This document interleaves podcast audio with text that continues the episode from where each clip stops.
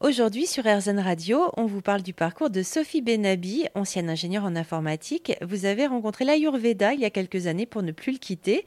Alors euh, aujourd'hui, que faites-vous? Alors, donc en fait, je, suis praticienne en médecine indienne qu'on appelle l'Ayurveda et en fait, ça consiste à accompagner les personnes pour euh, un rééquilibrage euh, au niveau de, leur santé, donc de leur mieux-être.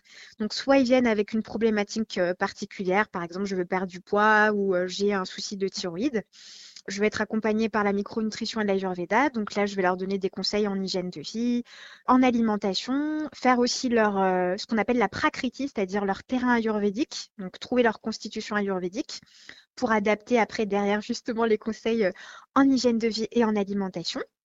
Et puis après, il y a des recommandations sur les épices, sur euh, certaines plantes, sur les soins. Donc, par exemple, des massages qu'on peut faire euh, soit à mon cabinet, soit quand ils sont à distance euh, auprès de, voilà, de confrères qui sont à côté. Donc, avec des, le, fameux massage Abhyanga qu'on connaît souvent en Ayurveda.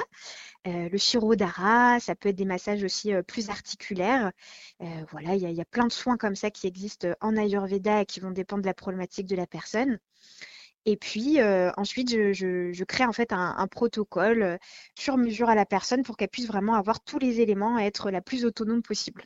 Sophie Benabi, praticienne en médecine indienne et en micronutrition à côté de Versailles en région parisienne. Vous partagez euh, beaucoup aussi euh, vos connaissances sur l'Ayurveda. Vous avez écrit Ayurveda, euh, mes rituels beauté, Ayurveda, mon programme printemps-été et automne-hiver, l'alimentation ayurvédique, le grand livre. Vous avez créé aussi l'oracle de l'Ayurveda, rituel de soins et guidance. Et puis, euh, on vous retrouve sur YouTube. Vous avez une chaîne, Les Aventures Vertes de Sophie. Plus d'infos sur erzen.fr.